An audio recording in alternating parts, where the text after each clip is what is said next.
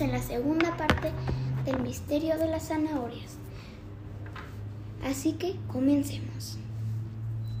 Después de que estuvieran averiguando, los muñecos se derritieron y no sabían con qué podían jugar, ya que podían usar en vez de zanahorias unos caramelos. Entonces,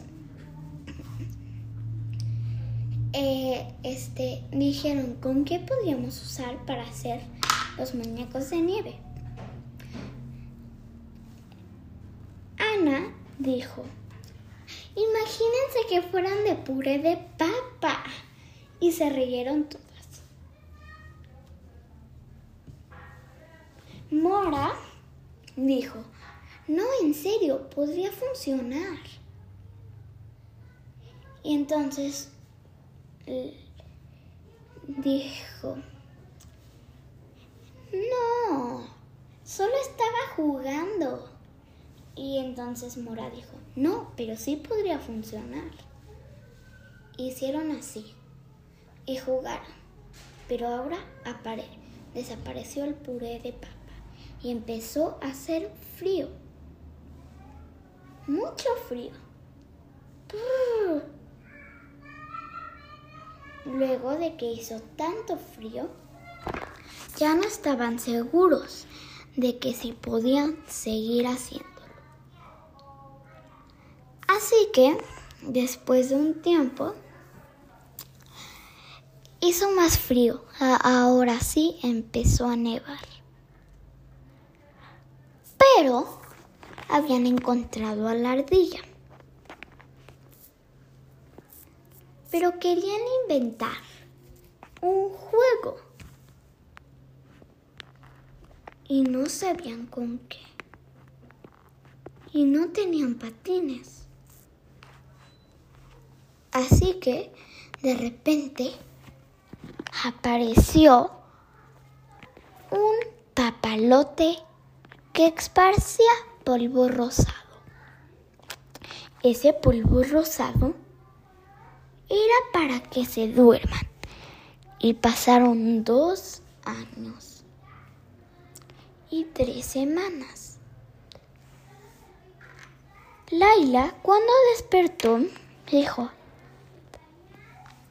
Mora, dulce de chicle, fresita, Héctor, Sofía, Ana, Lila, Ashley, despierten. Hemos estado dormidos durante años. ¿Saben quién nos podrá haber dormido? Otra vez se pusieron a investigar, pero se dieron cuenta que el ladrón había dejado algo, una nota. Si logran atraparme, serán libres, pero si no, morirán. Así que entonces escuchó.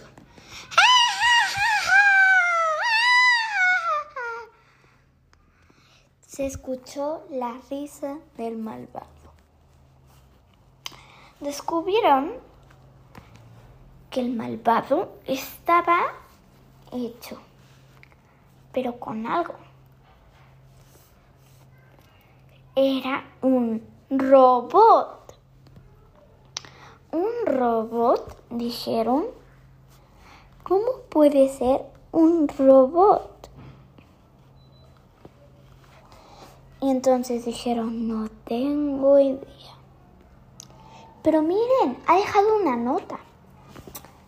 En esa nota dijo, les voy a hacer un rally. Y van a ver unas la primera pista era, es pequeño como un ratón y cuida tu casa como un león. Pero, dijo Ashley, oigan, es un candado, es pequeño como un ratón, pero cuida tu casa. Y todos se fueron a buscar al candado de la casa. Se dieron cuenta que allí estaba la pista. Pero antes de agarrarla, Héctor dijo, no la... Ten cuidado. La salvó porque iba a caer una ancla gigante. Fue de suerte, porque si no hubiera caído en su cabeza. Después de un tiempo, pudieron agarrarla y leyeron. Si quieres encontrar la segunda pista, tómame una foto y te la daré.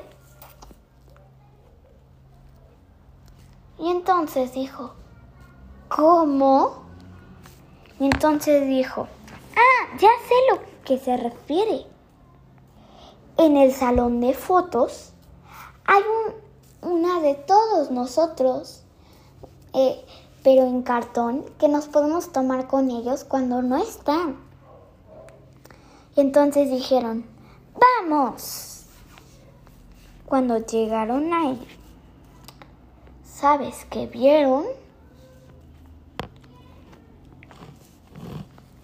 Mañana o en el siguiente cuento lo sabrán. Adiós.